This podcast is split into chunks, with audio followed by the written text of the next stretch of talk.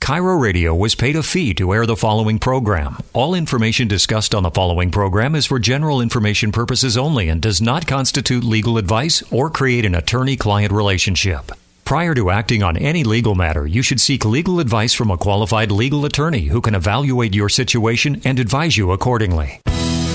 Welcome to Your Partner in Law on Seattle's KIRO Radio 97.3 FM and AM 770 KTTH. Your Partner in Law is brought to you in part by the law firm Gregorek Associates PLLC, charting your course to a secure future. Your Partner in Law starts now. Here's your host, Rick Gregorek. Good morning and welcome to Your Partner in Law. I'm attorney Rick Gregorek from the law firm of Gregorek and Associates. So glad to be with you this Sunday and uh, get an opportunity to um, chat with you again. Um, we continue within the uh, COVID 19 pandemic, although we're loosening things a bit as we move about, but um, things are um, far from getting back to our normal way of life, but uh, we are moving through. Um, it's been kind of interesting what's been going on from our perspective uh, from a law firm and the clients that we've been dealing with and some of the situations that people have had. Um, we've had, you know, sadly, some of our clients have uh, succumbed to COVID uh, virus. Uh, we had certainly a large number of our clients uh, are in various types of institutional care, up to and including life care planning and Kirkland, right there with the started it all. So for most of us around this area, the the virus has been up close and personal for most of us in in a variety of ways, not just uh, staying home from work, but uh, it's affected so many of our lives personally, and then you know with I don't even know how many people are unemployed yet, but you know, somewhere between 35 and 40 million people. Now, I, you know, to put that number in perspective, it's a bit sobering. There's probably only about 135 to 150 million working Americans to begin with at full employment. You know, if we take 350 million people total and discount the children and the elderly and everything, that we have about 100, little less than 150 million working. Well, when you got 40 million of them out of work. Um, we don't have to be an economist to figure out that that's that's a problem, and um, how we come out of this. That um, proof of the pudding. So we've all got our our things to do. So um, let's get on with it here. And uh, there's certainly all kinds of things in the news to keep our attention. Um, I guess I would be remiss as anyone else uh, that didn't voice some sort of outrage over the video that we all saw this uh, beginning of the week on uh, George Floyd. Of course, that was the um, fellow, the black fellow in um, uh, Minneapolis that was um, the subject of police. Um, I can't say anything other than overreacting, brutality, whatever horrible thing we want to say. I mean, we all saw the video. Um, I think I'm going to take the side that let's, you know, justice does need to play out here, and hopefully it is swift. Um, not the focus of our show, but these types of things really impact all of our lives and our emotions and uh, dealing with them. So these are important times, and we are at some very critical times in our country's history. So hopefully we're all going to be paying attention to that. And what I wanted to talk about today a little bit, um, Ted and I were talking, you know, kind of like what's in a name and how, did, how does title matter? You know, when we when we title certain things, whether it's our business, our trust, our wills, you know, lots of things we're putting our name on, our titles on, titles of documents and corporations, and an awful lot of times proper care isn't given to these nomenclatures and what we're doing. And obviously, there's going to be some negative consequences. So, um, Ted's here with me this morning, uh, Ted Hanson. Um, good morning again, Ted. Good morning. Uh, we said good morning a couple hours ago, but uh, as, as, life goes on, I'm glad to have you with us again. So, in this titling issue, kind of g- give us some framework on, on how really important it is, because this is an area you have to be pretty precise. Yeah, it, it's that's absolutely right, and and and in our world, titling really is everything. Now, when we talk about titles, there's a number of different things that are titled. Uh, cars probably is the most common item that most people have titled in addition to their home, perhaps. But titling goes a little bit deeper when we start talking about titling in the context of estate planning and what that really means. And, and so we're going to talk a little bit today about, uh, we'll talk briefly about real estate titles.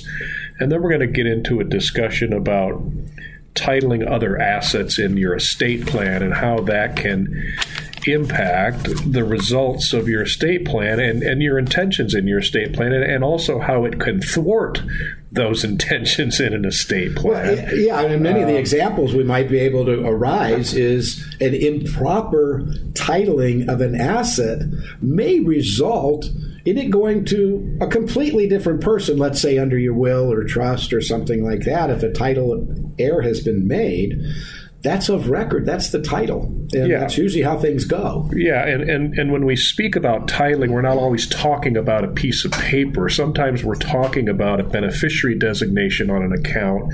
That is also a title issue, even though you don't have a paper trail thing like you have with your car, with your home. But but this becomes critically important because most people don't understand, and when I have to talk to them, particularly about will based planning, is that if you want things to run through your will, any type of beneficiary designation other than your estate is going to thwart that plan. It goes to the person on the ticket. It's much like a lottery ticket, and I use that analogy with my clients because the winner is the person on the ticket, and notwithstanding some other desire of the person making the will out, if you've left that in place, guess what, folks? That's going to trump the desires in your will. Well, yeah, and, and it's so important because when we do talk about real estate titling and that, when you have more than one person on a deed, we have to figure out how are how are those people connected. And it's that connecting language, joint tenancy, tenants by the entirety, tenants in common, community property, yada yada yada. Um, as as partners, as one third, one third partners, or each partner maybe has a different percentage. So how you do these things has a great impact for instance, I think on the, you know, one of the most classic problems we have is on real estate deeds, where people, a couple guys go out and they buy an investment property together. They don't pay attention to titling when they buy the property. They put a joint tenant right or of survivorship because that's kind of the default, and then one of them dies. Well, the person who died, his family assumed that they would get half of the ownership in the property. That's right. That's but what really happened, Ted, is he gave it to the other person when he died. That's what happens, and and this is a perfect example. And we also get into these situations all the time. And now, of course, we're talking about real estate deeds, which is a matter of titling.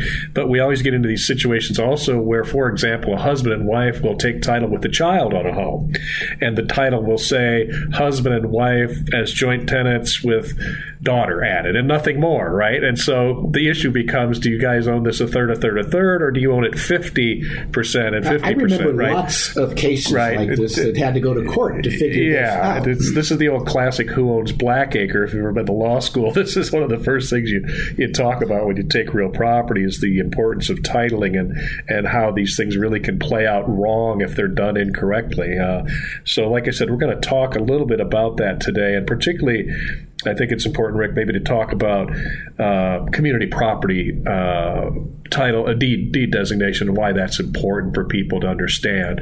Um, and then we can talk a little bit about perhaps, you know, bear type deeds like quit claim deeds and things like that, and where you use them and what and, and why you don't use them in some other cases. Where you don't, right? Yeah, because that makes a big difference also. So, so yeah, titling is is just critical, and when you're, you're you know, and if there's more than one person involved with the title, how those people are connected is very, very important. Um, whether they're married or whether they're not, or living together or business partners, um, you have to be careful because what oftentimes appears to be, oh, yeah, we just do that and it's that easy kind of knee jerk thing we do without stepping back a little bit and thinking about the consequence. Right. What does that mean if? And usually influenced by a real estate agent or somebody like that who really shouldn't be giving advice about how to hold title, frankly. That, that That's where we run yeah. into the problems typically, right? That the people just don't understand the, the nature of the title. And, and, frankly, Rick, I don't think a lot of people think about it, to be, la- oh, I, I, honest I, with you. I think in the heat of the moment, when people are purchasing things, they get wrapped up in the heat of the moment and then the details and then the inspections and all that kind of stuff. And I think for many people, the deed and some of the other legal nuances kind of get pushed down to the bottom of the pile and they don't surface again until sometime after you've taken ownership of the property and you're going, oh, what's this? Or what happened there. So, and the law of unintended consequences, I've talked about this, you know, for 20 years, and improper titling really is one of the chief problems we have of law of unintended consequences.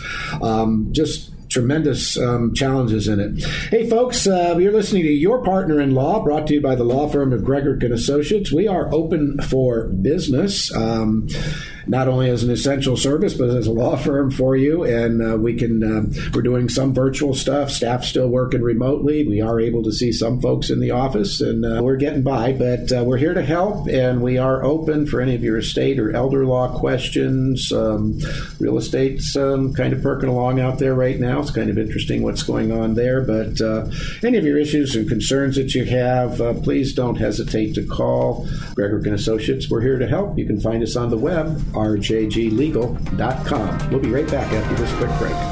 When we talk about estate planning and elder law, there are two triggers that cause you to review your plan. John Curley here with my attorney, Rick Gregorek. And Rick, what are those two triggers? Thanks, John. There are two key triggers for when you should review your estate plan changes in health or wealth. COVID 19 is a significant impact to both, so everyone should review and update their estate plan. Ask yourself Are you and your family prepared? Do you have the right executors, agents, and trustees? Have you provided for your family? We're here to help. This pandemic has disrupted all of our lives, so each of us needs to be proactive during these difficult times. Be prepared, have a plan. Talk to Rick, Gregorek and Associates. They're open, they're essential business, and they want to help give you peace of mind. You can call them or meet virtually to discuss your estate and elder law plan. Call 425 284 3450. That's 425 284 3450. Or book your free consultation online at yourpartnerinlaw.com. Having a long term care plan, it brings certainty to a very uncertain situation. It also allows us to stay in control of our care options, and maybe most importantly, it brings peace of mind to your family during an extremely stressful situation. In Dori Monson, I highly recommend doing what my wife and I did learn about all the new long term care plans offered by Brian Ott and 525 Advisors. Brian has two live webinars coming up in June. The first one is June 10th at 3 p.m. I'll be joining that one right after my show. And then a second on June 20th. All of Brian's live webinars are free to attend. He'll teach you everything you need to know about long term care, including all the new plans that are available. They protect your savings, they protect your family, and the plan my wife and I got pays us back if we never use it. I can't recommend him highly enough.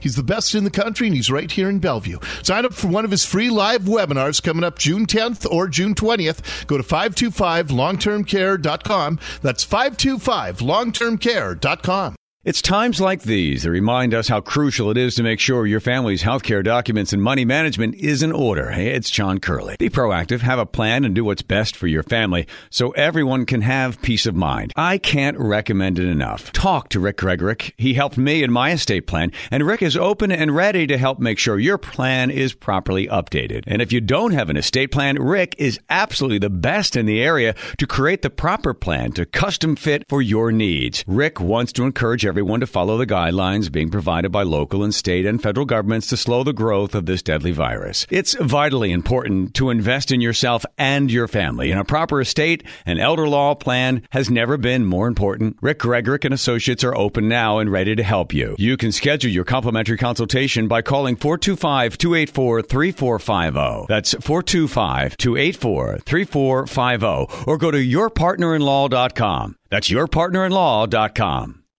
Now back to Your Partner in Law with Rick Gregorek on KIRO Radio 97.3 FM and AM 770 KTTH. Hi, it's Rick Gregorek, and you're listening to Your Partner in Law. I'm here with uh, Ted Hanson today, and we're talking a little bit about what's in a name. You know, when you select title, you take title to assets, you put your name on things, you put your business name on things, you put your trust name on things, you sign up as an agent, you sign up as a power of attorney. These are all titling issues, kind of generically, that we're talking about today because lots and lots of unintended consequences can arise from improper or inadvertent titling issues. Um, right before break, Ted was given a great example. We have a mom and a dad, and they have one child, let's say a daughter. And mom and dad buy a house and they want to put the daughter on the deed. So the deed reads Mom and dad, a married couple, and daughter. So one would wonder how much does each individual own of that house? Do mom and dad own half and the daughter own half? Or does mom and dad each own a third and the daughter own a third? Or something else? It can be argued in several different ways. Some arguments are better than others, depending on your point of view, but nonetheless, there are multiple arguments, and very oftentimes these questions go to the court. So, Ted, you know, we've, we've had dozens of cases like this. We I do. Mean, several pretty significant ones, I mean, within the last year or so. We do, and and these these things come up all the time, and they really are a, are a result of first of all not thinking it through, and second of all not completely understanding what the various parties' intentions were. But the cure for this really is to explicitly state the percentages in the deed. That that's the cure for now, the Ted, problem. you said a cure. Has this gone through a test, a blind study test, and double blind? Well, I'll tell you, th- this I mean, is I, you know, until we have a you know a bona fide cure. when you when you deal with deeds in particular and contracts in general, you're generally stuck with the four corners of the document. Okay, and, facetious. I understand, and, and and yes, I've seen this done a, a, a number of times. And one method I've never seen fail is the explicit percentages listed in the deed. That that seems to me to be the only way to get around this. But once again, when we're talking about this issue, it's rare that people will consult with an attorney about how to take title in a real estate purchase. Usually, that is a recommendation either from a title company or a recommendation from a from a from a realtor, neither of which are sufficiently knowledgeable about the issue. Now, with some title officers, I, I, I, may pull that back a little bit. There's certainly some title officers that are more knowledgeable than, than lawyers are about the issue, but certainly it's one of those issues that should require some type of legal advice. Well, I uh, mean, the reality is on counseling someone as to how they should take title.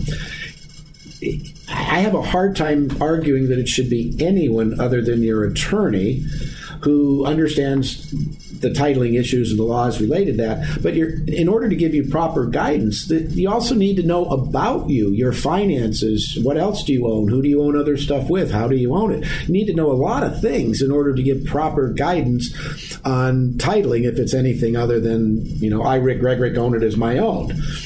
But um, sometimes, even, you know, we have people that, let's say, they've done a living trust for their estate plan, and yet they go out and buy a new house or a car and they buy it in their individual name. Well, from a legal perspective, the house is legally titled. We don't have a title issue, but what we do have is an estate plan that's not going to work because the house should be owned by the living trust, not by the individual. And so, by not seeking out an attorney to say, hey, how should I do the deed to this property? Um, the attorney would go, oh, well, you've got a trust. You want to put it in your trust. Nobody else is going to do that for you typically, nor should they from a legal perspective as far as giving you legal advice over, you know, how do you take title because ramifications are significant uh, in real estate. I mean, if a husband and wife own as joint tenants with right of survivorship, that's very different than if they own as community property. And yet most will think it's the same. Yeah, and most do think it's the same. And, and again, we're talking about real estate deeds in particular here, and perhaps it might be instructive, Rick, to talk about the various types of instruments that are used in the state of Washington. Now, every state, folks, has their different uh, preferred method of transferring title. For example, in California, they use grant deeds primarily. Uh, but we've all heard about quit claim deeds, and perhaps it'd be instructive on when and when not to use them and, and what are the downfalls and the, the potential risks of using quit claim deeds to transfer property.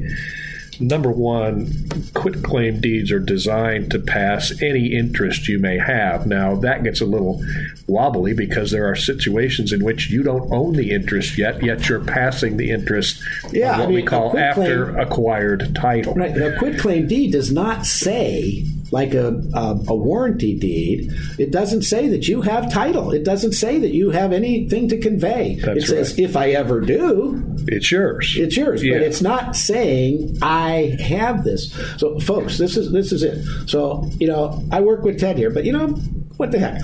I could sell you Ted's house today. In fact, I'll make you an offer. Give me a hundred dollars for Ted's house, and I'll give you a quit claim to Ted's house. Perfectly legal. Perfectly legal. Perfectly legal. You just bought Ted's house. Now, of course, Ted's still living in it. Ted still has title, but I just gave you a quit claim deed. So, if I ever come into title of Ted's house, when I come into title, your after acquired quit claim deed that I sold you for hundred dollars, you will then owe Ted. You will then owe Ted's house. That's right. Wow. Yes, and that is in stark contrast to the other instrument commonly used in the state of Washington, which is the statutory warranty deed.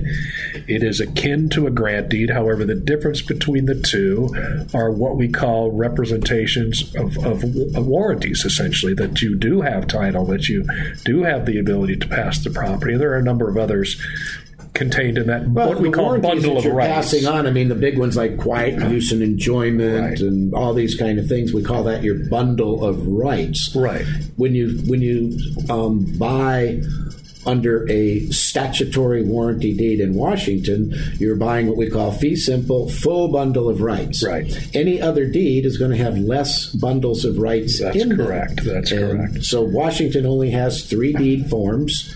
They have the statutory warranty, which is what most of you would use if you're buying or selling a home. Then we have bargain and sale deeds, which are similar, but they don't have certain warranties of owner. Um, these are used in foreclosures. We call them sheriff's deeds. They're oftentimes used in probate. We would call it a either a probate PRD, deed, or a right. trustee's deed, or personal representative's deed. But they're all bargain and sale deeds. Uh, people transacting with trust, we always um, use bargain and sale. Right. Uh, the quit claim deed is very popular in divorces. You know, passing from one spouse to the other relative to the property agreement. But if I could put out one caveat, don't ever do some sort of business transaction and accept a quit claim deed unless you have a lawyer helping you look for this because a quit claim deed you may be buying nothing but thin air. Right. It doesn't have to hold anything to be a legal deed. I mean, I can sell you, like I said, I can sell you Ted's house today and give you a quit claim deed. And if I ever do get an interest in Ted's house, then you can have it. But unless and until I do, you have a piece of paper and I have your money. Yeah, and these are these are unfortunately commonly used to transfer property to children, and, and we've talked a number of times about the pitfalls of doing these types of inter vivos gifts without having proper legal advice, and and quick claim deeds seem to be the people's go-to when they want to simply transfer the property to somebody without anything more, and and like Rick said earlier, uh, please beware that these are frequently used in scam transactions for sure they are and and they really don't pass anything to you unlike a statutory warranty deed or a bargain and sale deed now bargain and sale deeds record just really different in the types of warranties that are conveyed and particularly people that don't own the property like a personal representative on an estate he's not going to warranty that the property is you know free of all these defects when he doesn't know so we use he doesn't know. He doesn't know if the neighborhood's noisy or Right. different things like that. So, um, but, but but but but people should also know that if I purchase a house under a bargain and sale deed, I can still turn around and convey it to someone else as a statutory warranty deed. Right. So I don't lose anything if I'm the buyer receiving that per much. But it is Right. something that people need to understand Right. what they are or are not purchasing or giving away. And again, this gets back to this critical idle. Uh, issue of title. Uh, folks, uh, this is uh, your partner in law. We're brought to you by Gregorek and Associates law firm. Uh, Ted and I are at, and uh, we would uh, love to uh, meet you and uh, we're going to be getting back to our uh, events here pretty soon. Uh, we really we really do miss them getting out and meeting all you folks. That's a big part of the enjoyment of our job. But uh, until then, we have uh, our telephones. we are seeing people in the office on a you know case by case basis as appropriate with all the social distancing. Um, staff is still predominantly plugging away at home and uh, we're getting by. But uh, we're here to help, and we are open for any of your estate or elder law questions. Um, real estate's um, kind of perking along out there right now. It's kind of interesting what's going on there. But uh, any of your issues and concerns that you have, uh, please don't hesitate to call. Um, if you've lost a loved one in, in COVID and that, I know how overwhelming that can be, but just need someone to talk to about it or get pointed in the right direction. Um, Gregorek and Associates, we're here to help. You can find us on the web, rjglegal.com. We'll be right back after this quick break. When we talk about estate planning and elder law, there are two triggers that cause you to review your plan. John Curley here with my attorney, Rick Gregorek. And Rick, what are those two triggers? Thanks, John. There are two key triggers for when you should review your estate plan changes in health or wealth. COVID 19 is a significant impact to both, so everyone should review and update their estate plan. Ask yourself are you and your family prepared? Do you have the right executors, agents, and trustees? Have you provided for your family? We're here to help. This pandemic has disrupted all of our lives, so each of us needs to be proactive during these difficult times. Be prepared, have a plan. Talk to Rick, Gregorek and Associates. They're open, they're essential business, and they want to help give you peace of mind. You can call them or meet virtually to discuss your estate and elder law plan. Call 425-284-3450. That's 425-284-3450. Or book your free consultation online at yourpartnerinlaw.com. Having a long term care plan, it brings certainty to a very uncertain situation. It also allows us to stay in control of our care options, and maybe most importantly, it brings peace of mind to your family during an extremely stressful situation. In Dori Monson, I highly recommend doing what my wife and I did learn about all the new long term care plans offered by Brian Ott and 525 Advisors. Brian has two live webinars coming up in June. The first one is June 10th at 3 p.m. I'll be joining that one right after my show. And then a second on June 20th. All of Brian's live webinars are free to attend. He'll teach you everything you need to know about long term care, including all the new plans that are available. They protect your savings, they protect your family, and the plan my wife and I got pays us back if we never use it. I can't recommend him highly enough. He's the best in the country, and he's right here in Bellevue. Sign up for one of his free live webinars coming up June 10th or June 20th. Go to 525longtermcare.com. That's 525longtermcare.com. We return to Your Partner in Law on Seattle's KIRO Radio 97.3 FM and AM 770 KTTH with your host, Rick Gregorek. Welcome back to Your Partner in Law. I'm attorney Rick Gregorek. Hey, find us on the web, yourpartnerinlaw.com. You can also go to the law firm's website, rjglegal.com. Of course, your partner in law, we'll link you right back there. All the shows, folks, are podcasts, so if you miss one or want to go back and listen to it, uh, especially when I flub up and things, people like to go back and listen to those and remind me. I got a few friends that, you know, do that. And I said, well, it's okay. You come down here for 19 years and do live radio tell me you don't get your tongue tied up a few times. But anyhow, we work hard at it, have a little bit of fun. We really do enjoy getting, you know, talking to you each week and getting to meet all of you over time in that. So, um, I hope you're retaining safe and sound and you're pushing back towards normalcy as best we can. As I know we're all chomping at the bit, uh, looking out when there's sunshine, and you know we're coming up to our three months of good weather, and I know we're all chomping at the bit. So um, let's get out there, but just, take care of our vulnerable folks. It's just really an odd environment, you know, and I keep calling it the new abnormal. I, I, I truly think it's going to be really, really different for quite a long time in this regard. I think there's a several several camps of people in this COVID. There are those that aren't concerned at all, those that are overly concerned, perhaps, and then there's those in the middle who just aren't comfortable yet going out, even if these restaurants are to reopen. You know, so we have got quite a bit of a of an adjustment to get us back to where we were if we ever get back to where we were and perhaps well, mean, certain segments of our economy I think are going to be completely reshaped I, I think so and I, I, think that the way that uh, employers and employees relate and having to have you know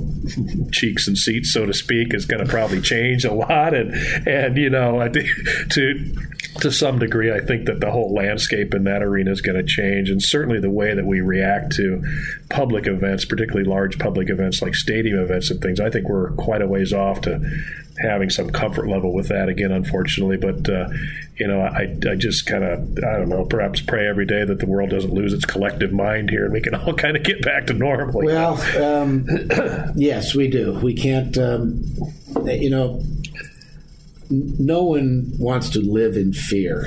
Yeah. And um, fear is a terrible thing and can be overwhelming and crippling. And I think Ted, like you said, it there's there are some people who are, uh, quite frankly, physically, mentally, emotionally paralyzed by this. Yeah. Um, and then there are other people who think it's a hoax you know that you know that's not helping folks you know we can prove it's a real virus it's deadly it's nasty it's bad but yeah. we need to you know figure out a way to deal with this critter because obviously we can't stay shut down forever. Um, yeah. So we uh, and we won't. I, well, that, and we that's will not true. stay shut down. And that's true. And and, and you know this, uh, uh, fortunately or unfortunately for us, plays into what we do, and that is trying to manage fear in a, in a really different context, and that is to give people that don't know for sure. You, know one thing that you will die, you just don't know when and under what circumstances. But but what we do on a daily basis is to try to help people eliminate that particular fear, and and and the way that we do that and and all of that comes right back to this issue we're talking about about titling and for the next segment here we're going to discuss specifically how this affects planning and the difference perhaps between the two types of planning options that you have might be instructive for people. So we'll probably go through a little of that and then kind of come back around full circle and talk about these uh, real estate deeds and those forth and how they how they re- relate to business entities and that would be corporations and LLCs. Yeah, so you know, folks, um, if, if, you know if you do see someone out there, especially an elder or someone like that, or other person that might be vulnerable in the community, if if they're really really struggling, you know, reach out, see if you can get them some help because I mean, we're seeing uh, terrible tolls on uh, anybody with underlying mental illness issues or things like that, and even our youngsters. I mean, young children. Um, you know, I keep seeing stuff on the news about increased. Uh, you know suicides of you know teenagers and uh, nothing troubles. I mean, that's just troubling. it, it is troubling, and, and, and we have we've had a lot of clients too, Rick, recently who've had people. I, have been getting a lot of calls. Some clients, some are not clients that have had people in uh, have events, uh, strokes or heart attacks or something like that during this time, and it, it has been incredibly trying if these people did not have any estate plan in place to be able to make medical decisions on their behalf uh, because you simply don't have these things in place. And you're finding yourself weeks, sometimes months, without seeing these loved ones or being able to control any aspect of their life and just trusting in the the, the medical professionals that the things will work out, and that's uh, and, and please don't situation. avoid going to your doctor if you have a medical condition. Yeah, call your doctor if you've got an emergency that is life threatening. You go to the ER. Yeah. If it's a non life threatening emergency, you know either a urgent care center type thing like that, or call your physician. I've had. Uh, situation where I've had to, you know, go see my doctor, and I, you know, I did it. Uh, it was kind of interesting. I did it virtually. We met over the thing, and everything worked out really well. And you know, she wrote my prescriptions, and I went and got my lab work done, and did all that kind of stuff, and uh, it worked out pretty well. But uh, even my doctor was telling me that a lot of folks aren't paying attention to their medical care right now. And you know, folks, if you've got you know any of the ongoing diseases where you need continual care, you know, whether it's heart disease, diabetes, things where you're having to take medication every day, Parkinson's, all this stuff, please keep up on it please, please, please keep up on it. Don't make this situation worse on yourself. So I think your doctors are there to help, and uh, I think you know our, our, hospitals are not over you know overwhelmed here in Washington, and um, they're here to here to take care of you. So take care of that. So Ted, back on this titling issue. One of the things that we talk about a lot, where we see a lot of errors, is in beneficiary designations uh, of all sorts, but especially with retirement plans or IRAs. And we see a great deal of that, and we and we also see you know titling issues in in estate plans and IRA uh, accounts have really become, and we've, we've, talked about this in the past, the, the largest asset in most people's estate for the most part, and how to handle those things varies greatly depending on what your wishes are. But uh, by and large, uh, we recommend that you have a beneficiary on on those accounts. Uh, leaving it uh, undesignated can result in what we call the five year rule, which means all of that money comes out to whoever is going to receive it within well, five Teddy, years. Correct me if I'm wrong, but I believe if you, if, if, let's say you have an IRA account or 401k, whatever, and you name your estate as the beneficiary. That's right. Well, your estate is not an eligible designated beneficiary for your IRAs. That's right. And therefore, if it gets distributed to your estate, a couple of really bad things happen, folks. Number one, those IRA proceeds will now become subject to your creditors because they're part of your probate estate and they lose all their tax deferability, and 100% of the income tax due on the entire IRA is due now. That's correct. And, and, that is a devastating thing. So it is a critical error for your retirement plans or things like that. Never put my estate. Yeah, that's like the kiss of death. That's right. And, and so just keep this in mind that, that it really needs to be either a warm body or it needs to be a properly drafted, what we call see through trust. Now, leaving it to the see through trust is the most protective, intelligent way, in our opinion, to do these things for many, many reasons, uh, for asset protection reasons, and perhaps to replicate the stretch that used to be allowed, which is allowing a beneficiary to use their life expectancy in some way, shape, or form uh, to kind of take this money out in a in a non ten year method. Let's put it that way, right? Well, yeah, the, folks, the the retirement plan trust that we do at Gregorek and Associates to um, manage um, your IRAs, 401ks, all your retirement plans. It's not managing them during your life. This is something that happens upon your death. So you set up this trust. You properly title the beneficiary of your IRA or 401k to be your newly established trust. That's within your trust. If you're married and take care of your spouse, we can add marital tax planning. You get a tax advantage with an IRA account. How cool is that? Then we can um, also then, when the spouse passes away, then it would go on to children in asset protected trust. Um, they're just the coolest thing. I mean, um, when we talk to clients about this new trust, it's really exciting because it's a trust that many of us can actually use and get benefit out of. I mean, Ted, you know, us estate planners, we've got some trusts that are so esoteric that if we do one of them in an entire lifetime, we would be excited. You know, they're just there's thousands of them out there that are one-offs or they're for the bazillionaires and most of us aren't in that world. So this is something where most of you listening are in this world, and it is something that you could take advantage of just by you know checking that out. So that's something we'd like to you know keep the word out that the IRA Asset Protection Trust are boy they're just coming into being. They get they become more and more reasons every year why they're better, and these all started back in uh, the early 2000s when you know it was questioned whether or not IRA assets would be protected. Then we've talked on this show about Clark v. Rameker, where they came back and said no, inherited IRAs are no longer asset protected.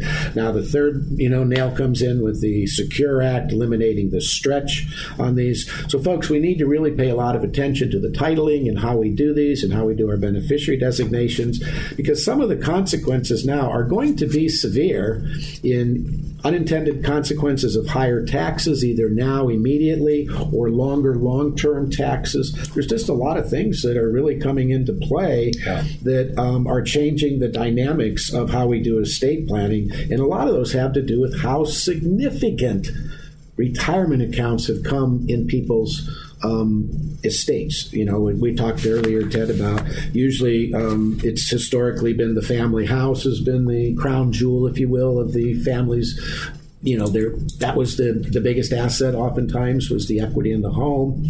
Where today, um, it's as often as not, shifted. it's shifted to those yeah. IRA accounts. I mean, between, you know, we have Boeing employees, we have engineers, rank and file Boeing engineers coming in here, you know, making, you know, good jobs, engineering jobs and that. But they're coming in here with multi million dollar IRA programs coming out of their VIP programs. And that's, you know, it's not a result that they made tons and tons of money over time. It's that they saved tons over time, you know, a little bit out of their paycheck over and over and over and over, then with the company contributions and we're taking people that are, you know, let's just nominally say $150,000 a year engineer, and by effectively saving through the company's plans, there's, you know, two, three, four million is not terribly unusual for us to see on these types of plans. And obviously, I'm just picking on Boeing, but pick any of the other large companies around here, whether you know whether they're in the tech industry or not. Um, this is a dynamic we're seeing, and it's pretty exciting, folks. We ran a little long here. We're going to take a quick break, and we'll be right back.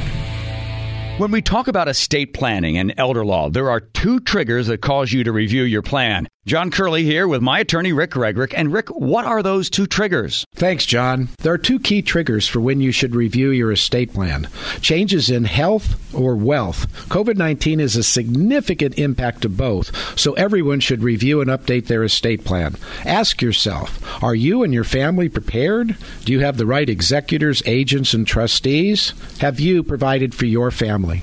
We're here to help. This pandemic has disrupted all of our lives, so each of us needs to be proactive during these difficult times. Be prepared, have a plan. Talk to Rick, Gregorek and Associates. They're open, they're essential business, and they want to help give you peace of mind. You can call them or meet virtually to discuss your estate and elder law plan. Call 425 284 3450. That's 425 284 3450. Or book your free consultation online at yourpartnerinlaw.com. Having a long term care plan, it brings certainty to a very uncertain situation. It also allows us to stay in control of our care options, and maybe most importantly, it brings peace of mind to your family during an extremely stressful situation. In Dori Monson, I highly recommend doing what my wife and I did learn about all the new long term care plans offered by Brian Ott and 525 Advisors. Brian has two live webinars coming up in June. The first one is June 10th at 3 p.m. I'll be joining that one right after my show. And then a second on June 20th. All of Brian's live webinars are free to attend. He'll teach you everything you need to know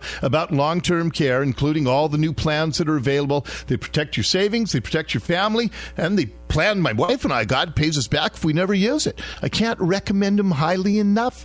He's the best in the country and he's right here in Bellevue. Sign up for one of his free live webinars coming up June 10th or June 20th. Go to 525longtermcare.com. That's 525longtermcare.com. Now back to your partner in law with Rick Gregorek on KIRO Radio 97.3 FM and AM 770 KTTH. And welcome back to your partner in law. Attorney Rick Gregorek, sitting here with uh, talking with uh, Ted Hanson. Now, Ted's attorney in our office, and um, you know, Ted does lots of things at the office and that, but one of the things and one of his key responsibilities is helping, you know, head up the elder law section, uh, uh, dealing with uh, senior disability issues as well as children disabilities, childhood disabilities as well, um, helping people with VA issues, qualifying for aid and attendance, things of that nature, helping people put together their elder plans, understanding why is that different than an estate plan because we're using the same tools. It's the context in which we use the tools, folks. I kind of described the difference in elder law and estate planning. And um, remember the hammer wall when you go to the hardware store? I mean, there might be a hundred different hammers up there. So, you know, if my dad sent me down to the hardware store and said, Hey, Rick, go down to the hardware store and buy a hammer and bring it back. And I go down to the store and I look at the wall. All those hammers. Which one does dad need? I kind of needed to know the job, right? What is he doing? Is he going to be busting up some concrete and he needs a 30 pound sledgehammer, a man's tool? Or is he reupholstering the, um, the ottoman in the den, which he needs a, you know, an upholsterer's little tap hammer? Or does he need his framing? He needs a framer's hammer. You get my point? What kind of hammer does he need? Maybe he's taking up a road. He needs a jackhammer. You know, so we need to know what kind of, you know, it's not the tool, but what's the application of the tool. The same thing's happening in state and elder law. We're going to go to the power of attorney wall. And we're going to pick out the right power of attorney for your situation. Elder law is different than traditional, we're dealing with different situations. So we're still using a hammer. We're just going to use different types of hammers. Does that make sense?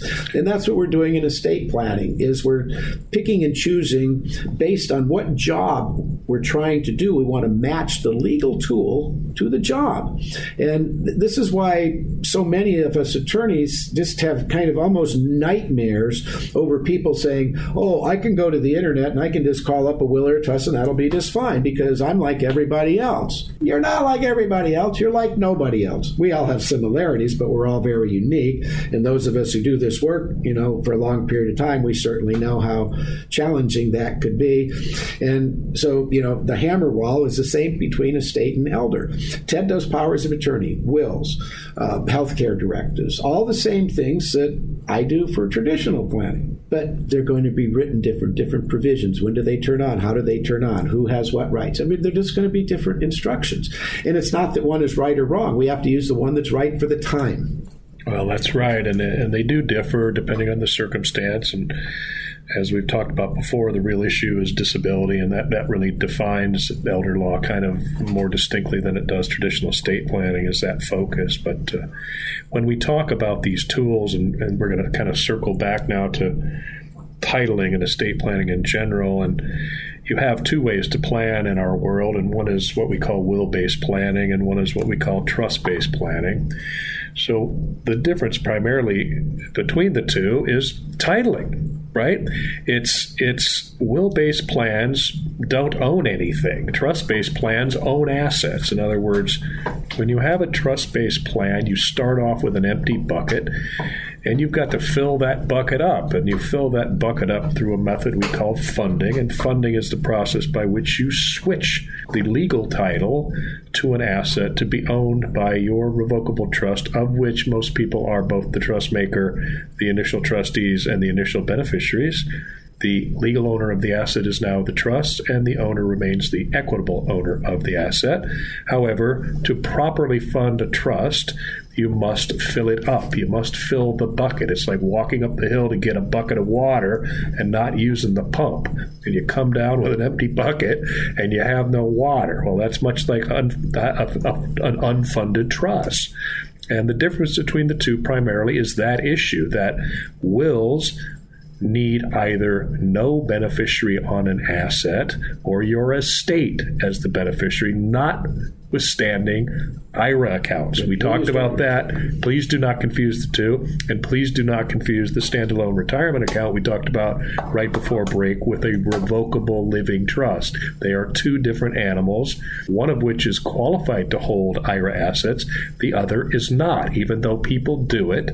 We plan for it because people don't listen, uh, but the results are dramatically different in the way that that title ultimately plays out. Um, so I think that's important for people to understand, Rick, the difference between will based planning and the effect, for example, on an account in a will based plan that you want to go to your four children, yet your pay on death beneficiary is one of your children. Well, guess who gets the money? Just the one. At one. the end of the road. Yeah, it's and, the, and it's Ted, the lottery this is ticket. something you know we've talked about before that when people use a will-based plan, that's fine, but they need to go back and look at how do they have titles because so many people over the years. I, I tell you, most people don't remember what they did. But you go back to your accounts, you say, "Oh, geez." I've had clients find an old girlfriend on an account. Oh, yeah. I've had them say, "Oh, I forgot I put my kid on that account." They found out when their kid got sued in a lawsuit in an accident. All of a sudden, Dad's getting process of service against his bank account. Oh, well, what happened? Oh, well, yeah, you put your son on this, so it's liable. So, devil's in the detail, even with will-based planning, to go back and make sure, because the only assets that are going to go through your will are assets subject to probate. So, if you've done a beneficiary designation, something like that, it's no longer subject to probate. That's correct. And so some people say, oh, well, that's a good thing. Well, maybe yes, maybe no. Depends if you have tax planning in your plan. The answer is my favorite answer that works for most legal questions that I'm asked. It depends. The answer most of the time is it depends. None of this is linear. Nothing is this, that, or the other for most of this type of stuff because we have competing factors estate taxes, capital gains taxes, income taxes, sales and use taxes, and then, you know, and it goes on and on and on and on and on in different statutes, different things, how you avail yourself. And the beauty of it is, you get a lot of options and choices. You just have to kind of figure out what they are. That's why you use us guys. That's exactly. You know, we're the right. tools that go Yeah. through and figure all this stuff Yeah, out so I we get- can share it with you. I get clients all the time, Rick. That's that that they they almost look at me like a question if it's legal to do what we do in many of these plans, and we have to tell them, of course it's legal, and please don't feel guilty about taking advantage of the laws as written because they're there for a reason. And if you choose to avail yourself of them, fine. If you don't, shame on you. You know, it's the kind of way we approach it. So, but in this arena, folks, uh, depending on the size of your estate, you, you really need to consider uh, all of these things, particularly title, and then, of course, the overlay of tax implications. And we could talk and probably will at some point about taxes in general in this arena, and it gets really deep sometimes. But it's a it's a it's an issue for Washingtonians because we do have an estate tax here. Yeah, well, I think we're, we're to. I, I just have this feeling, Ted. The company just spending whatever it was, six or seven trillion more dollars, you know, whether it was the direct loans or the funding or the guarantees or whatever, but. Uh, let, let's say one very big boatload of money, and I, it's pretty clear we're not done. There's no world that I can envision out in front of me that doesn't have significant changes in our tax law just not just rates. I see the whole law. I see I see significant changes coming. I have no idea what they're going to be, other than the result has to be tax revenue going into the government because that's how the system works. Um, they have a printing press, so they can just put more money out and say, "Oh, all the money I just printed, you owe me that now." And so, you know, we've got to get ahead of that. So I think all of us are going to have to pay a whole bunch of attention over the coming years. And it's not just now. I'm talking about the next 5 10 15 20 years. This is going to this is with us now for a long time. This is the impact. This is going to be the lasting thing and so we're all going to have to pay attention to that it's certainly going to impact um, any of our lives whether it's estate taxes capital gains i mean i'm, I'm going to guess there'll be some new taxes that we haven't even heard of yet that Well, will come up with something. so it's always something hey folks we got to call on that happy note, yeah. On that happy note, We got to call it a day, but be safe, be sane, and um, check us out. We're available. We're here to help. Your partner in law. Take care. We'll see you next week.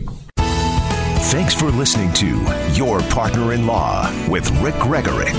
Event info, newsletters, and Your Partner in Law podcast can all be found at yourpartnerinlaw.com. To schedule an appointment with Rick Gregorek, call 425 284 3450. That's 425 284 3450. For more information on the show or to sign up for a free partner in law event, visit yourpartnerinlaw.com. Tune in next Sunday morning at 9 to Your Partner in Law with your host, Rick Gregorek.